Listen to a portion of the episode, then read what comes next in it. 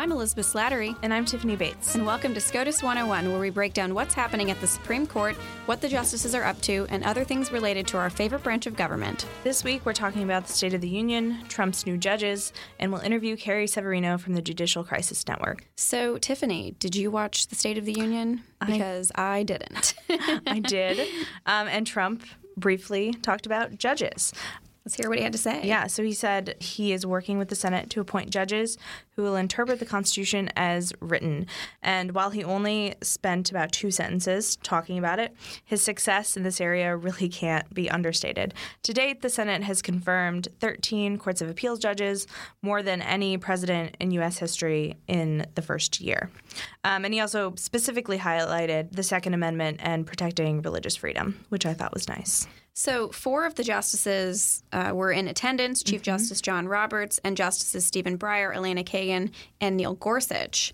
Uh, this was Gorsuch's first um, State of the Union, and bless his heart, he was hilarious because he tried so hard to remain expressionless um, that he, but he kind of looked angry because um, you know the president acknowledged him and his appointment this year. But it was really funny. I can just picture him like practicing with his wife like I can't show any emotion. but it's going to be it's like very memeable. It's going to be a great gif. Uh, so Stephen Breyer, I read that he has perfect attendance at the State of the Union. Um, he's, uh, in fact, he was the only justice in attendance from 2001 to 2005. Um, at that time, he was the junior justice, so I wonder if the the rest of the court uh, delegated to him that responsibility. It was part of the hazing. yeah, another undesirable task in addition to being in charge of the cafeteria committee and having to open the door during conference. Uh, so Kevin Daley of the Daily Caller had a nice article about the justices attending the State of the Union in the past, and he reported that uh, back in in 2001, there were scattered boos greeting uh, Justice Breyer's entrance to the House chamber, and this was just months after the court had handed down Bush versus Gore. So I feel kind of sad. Yeah, kind of bad for Justice Breyer uh, that that he was getting booed, and also you can see why the rest of the justices decided not to attend that year. yeah, I think we should all just agree not to boo the justices at the State of the Union, yeah. even when we disagree with them. Uh, so Justice Ginsburg is out of town making a series of speeches, so she was not in attendance, and she has actually never attended a Republican president's State of the Union address. Interesting. But I remember during President Obama's uh, one of his State of the Union addresses, she nodded off during the address, and I remember reading after the fact that she said the justices typically have dinner together before the event, um, and she blamed Justice Kennedy for having served too much wine. it's like the the best excuse.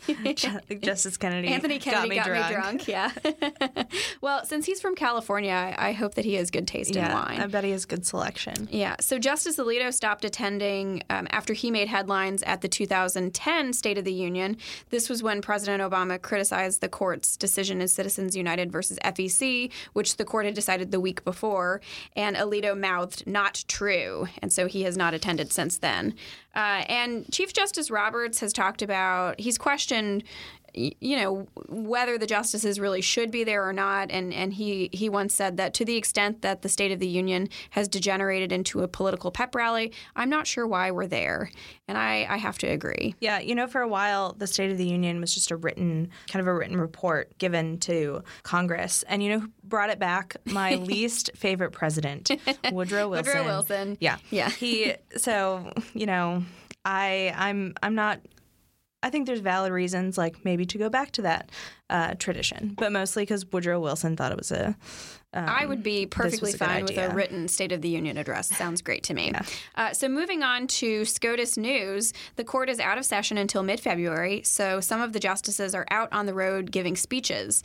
Tiffany uh, Sotomayor is down in Texas. Tell us what she's doing down there. Yeah, so late last week, Justice Sotomayor spoke at the University of Houston Law Center, and she spent a lot of time um, in a Q&A session with the students. And one interesting thing she talked about was criminal defense attorneys arguing at the Supreme Court um, for the first time. She said uh, since they don't they don't often do as well as traditional Supreme Court practitioners, which which kind of makes sense as first timers. Um, she said there's a, when there's a new advocate, sometimes she passes a note to one of the other justices saying, "I want to kill them," um, because they can make like really basic mistakes. Not everyone is Paul Clement. Yes, but there, there's a lot. I think there's a lot to this. So on one hand, new people should be able to break into the Supreme Court bar, um, and I'm sure it would be difficult to give up your case, especially if you've worked on it since its inception. Um, but on the other hand, oral argument is at another level at the Supreme Court, and you want someone with like really great capabilities up there. I mean, a lot's at stake.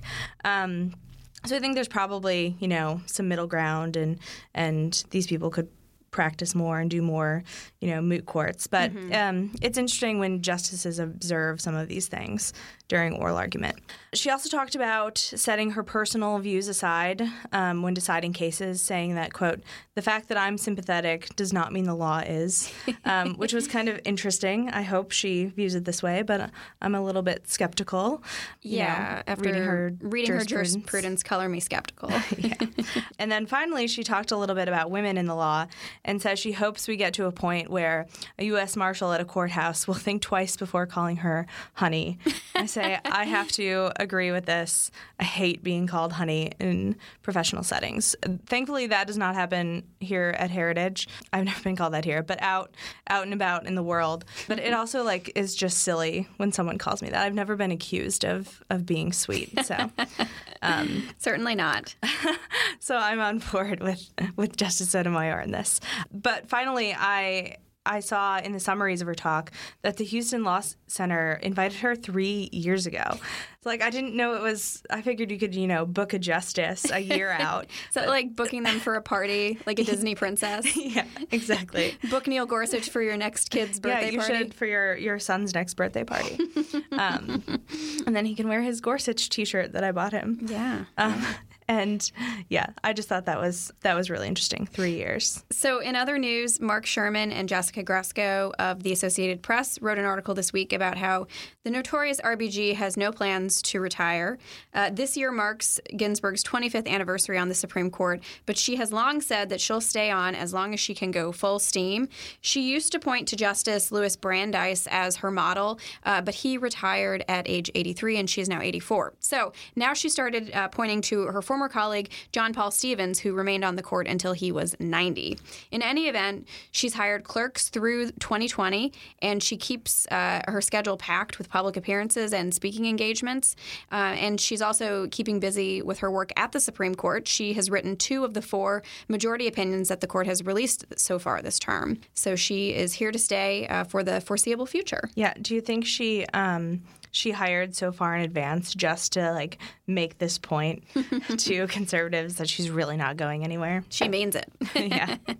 Um, so now on to our favorite topic, judges. Uh, Dahlia Lithwick a few weeks ago had an article in Slate called "Don't Fear the Clowns," and um, I thought this article was really interesting. She warns her readers to basically move on from talking about the three district court nominees who were withdrawn, particularly FEC Commissioner Matthew Peterson, who really struggled to answer questions at his confirmation hearing, and then who the left mocked relentlessly. Uh, but she said it's a mistake to focus on this and to pay little attention to the smart, well qualified judges who are actually poised to reshape the judiciary. She talked about how these new new judges were, you know, dangerous.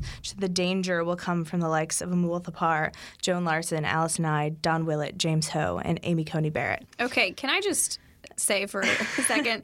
Eh, saying that Allison Eid is dangerous, I mean, she looks like a kindergarten teacher and sounds like one. She just seems like she's probably one of the nicest women on the planet. And so calling her a, a danger that's lurking on the federal judiciary is just pretty entertaining. It is laughable. entertaining. Um, and she goes on to, you know, uh, talk about how all these judges are a threat to, you know, the left's line of causes like women's rights, voting rights, the environment.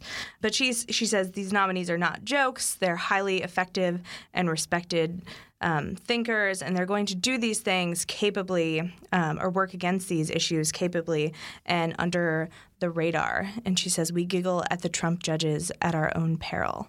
Lithwick also brought up the fact that the American Bar Association rates judicial nominees and that they had rated four of Trump's nominees not qualified.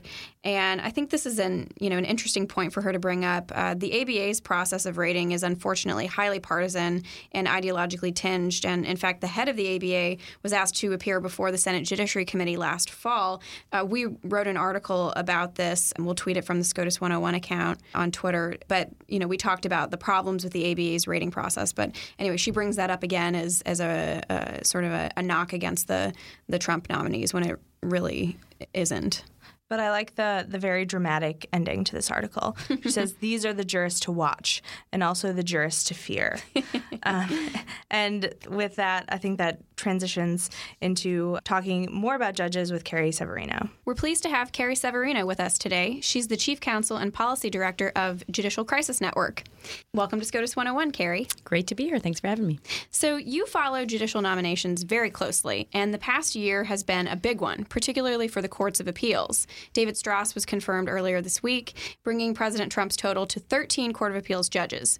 Can you put this into perspective for us, looking at other presidents' records on judges? Yeah, President Trump has been exceptional in terms of prioritizing appellate nominees. And that, of course, is really significant because they have a, a, not the final word because it's the Supreme Court, but they, they are, are there at a much higher level. However, if you look at the, so he's had 12, which that's a record for his first year um, of any president ever for their first year of office. That's amazing. However, if you look at overall, you can see the real impact that the Democrats' efforts to slow down nominations have had. Because, uh, yes, he confirmed 12 of the 18 nominees he had for the appellate courts, but he only confirmed six of the 49 outstanding nominees there are for the district courts. That's really shocking. And I think that's where we, it's great that we were able to prioritize getting the good people through, but you can see the damage that's being done uh, just to moving nominees through by the opposition that's been put up by the Democrats. Yeah, so let's talk more about the numbers. So there are more than 140 vacancies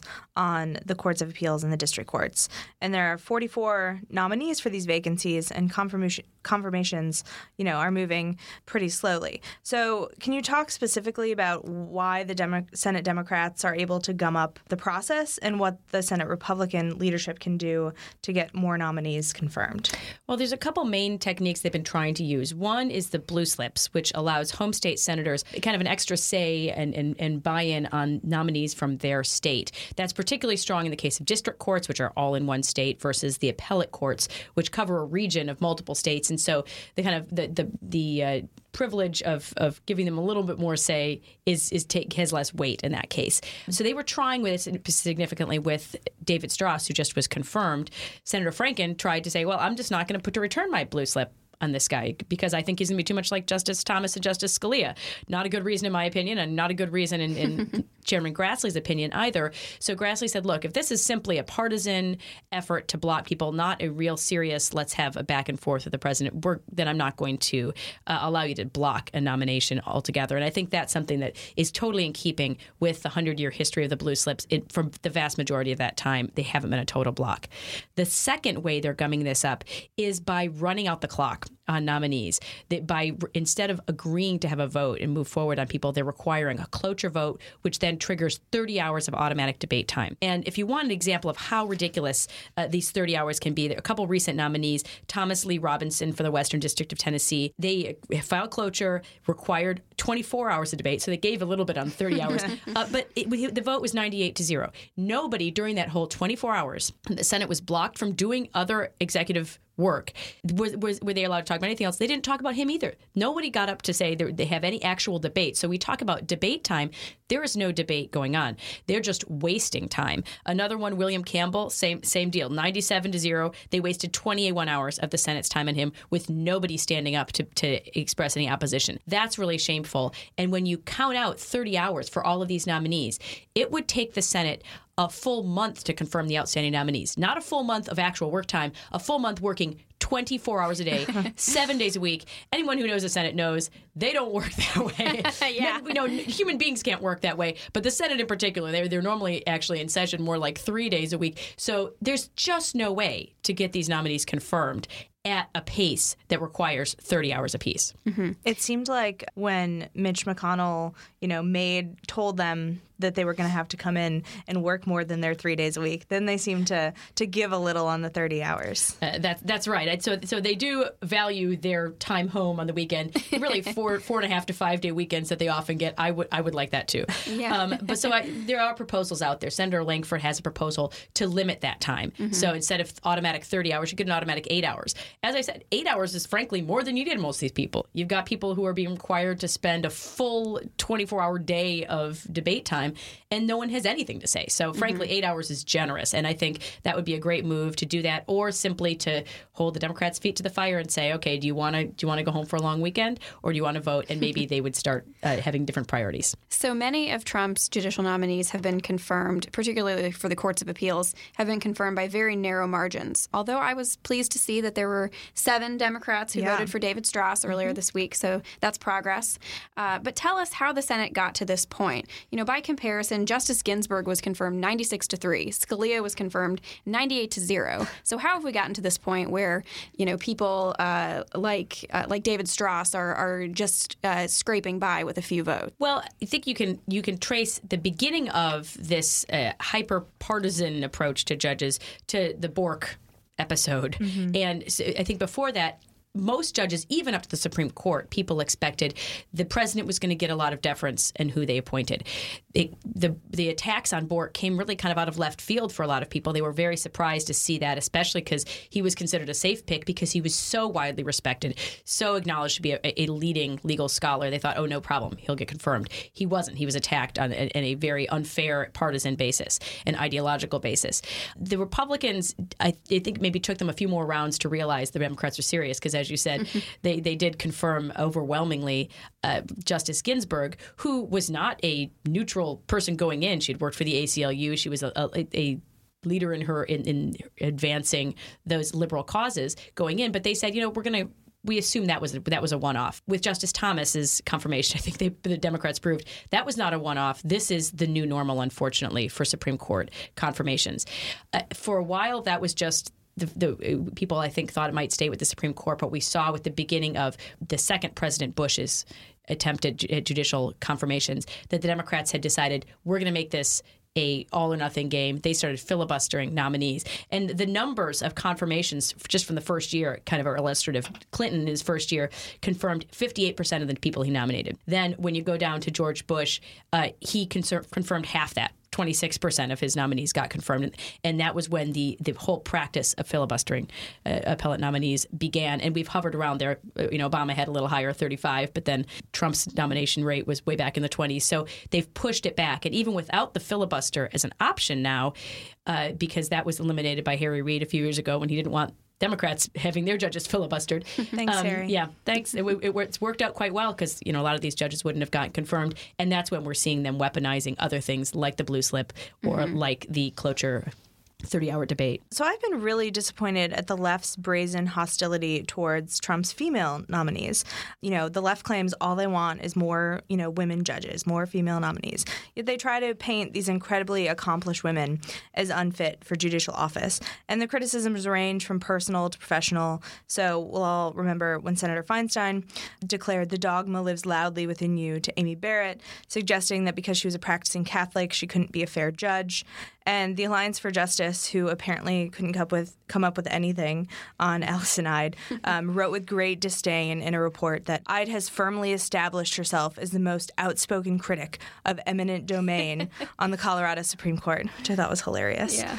Um, so, what do you make of these attempts to go after these conservative women? Uh, yeah, well, I think applying eminent domain rules is probably a yawner. Most that's not, that's not going to get you a lot of votes. But I think it, you're you're right. They're doing it across the board to the nominees, but I think most viciously to the women, and that's because having accomplished conservative women strikes particularly at their uh, identity politics lines. I mean, you, we saw this during the last election the the supposition that all women just had a duty of loyalty to vote for Hillary Clinton because they were women, and so women must follow our party line.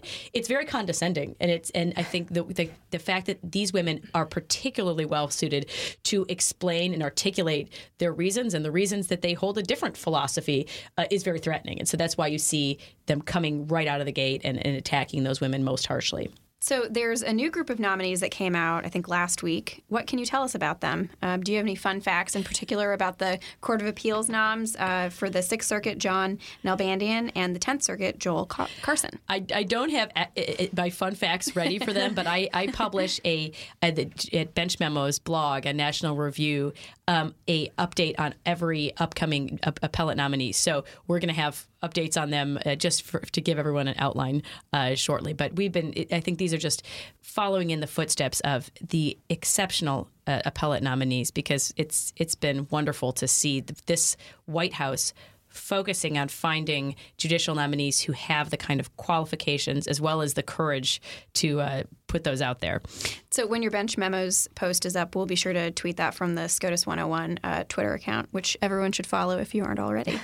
so Slate's Mark Joseph Stern wrote about JCN, your organization's involvement in the public campaign to support Neil Gorsuch's confirmation, and he called you Gorsuch's dark money benefactor.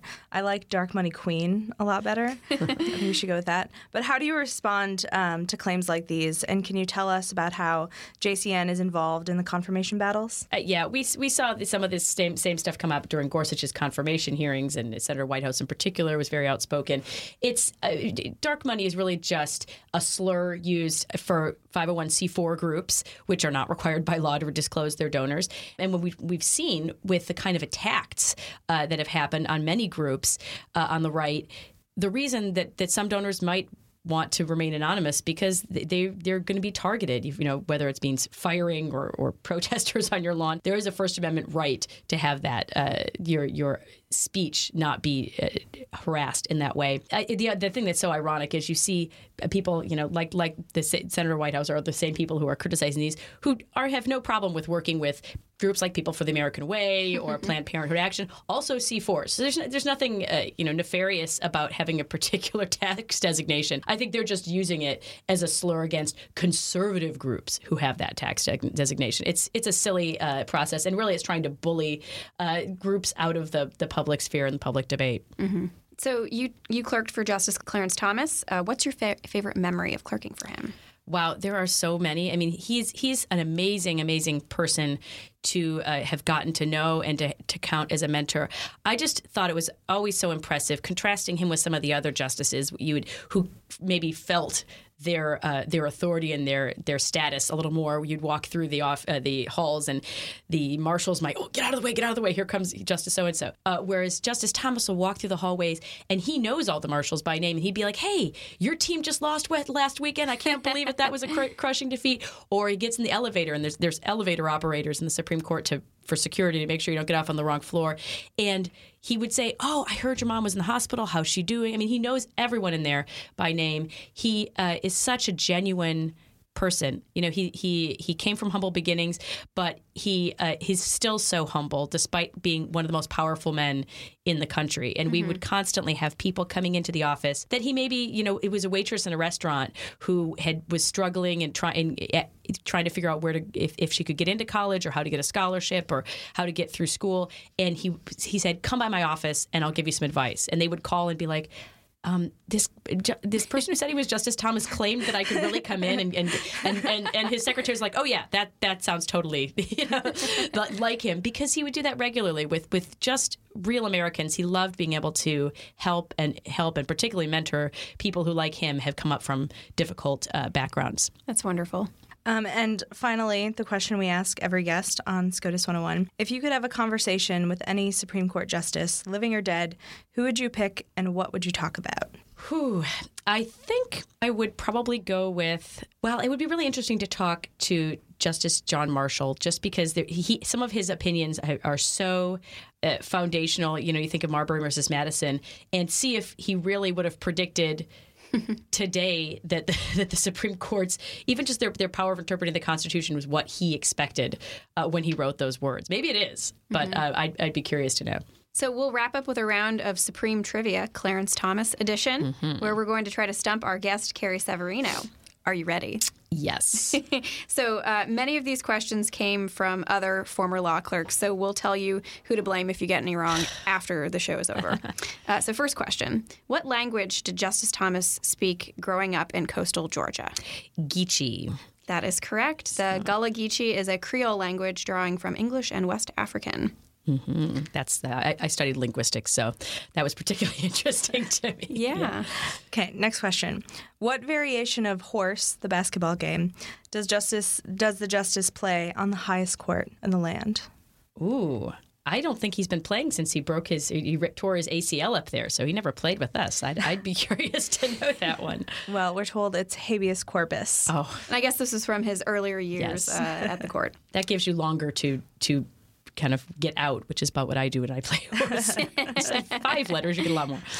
Who does Justice Thomas have a bust of in his office? He's got a lot of them, but the, I think the biggest one is his uh, grandfather, Myers Anderson. That's correct.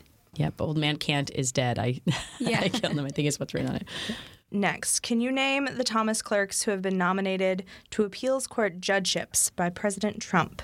Ooh, And we'll give you a hint. All four have been confirmed as of this week. right. So the the, the number is, is good because then I make sure I don't forget anyone. Allison Eid, we just mentioned. David Stras, who just got confirmed. Uh, and Greg Katsas. And oh no, now if I forget someone, I'm going to feel really guilty. Oh, um, Jim Ho. Yes, Fifth that's Circuit. correct. So there Very we go. good. And we still have a few a few people waiting in the wings. I mean, Greg Maggs is still waiting. There's other people waiting, but Yeah. yeah. Um, who is the justice's favorite singer? I can give you a genre if that helps. shoot, we did eight. we did a Georgia themed happy hour, and there was a Georgia kind of blues singer that he liked, and I can't remember who it was. I wonder if that was it. Um, according to our sources, it's George Jones, who was a legendary country music singer. Yes. Tiffany is more familiar with this area. Elizabeth doesn't know. I know who he is. He was married to Tammy Wynette. I know that. I, I saw him in concert when I was eight years old. I'm a country music junkie. And my favorite song by him is White Lightning. It's a song about moonshine. That's great. Well, Carrie, I think you did a great job, and thank you so much for joining us.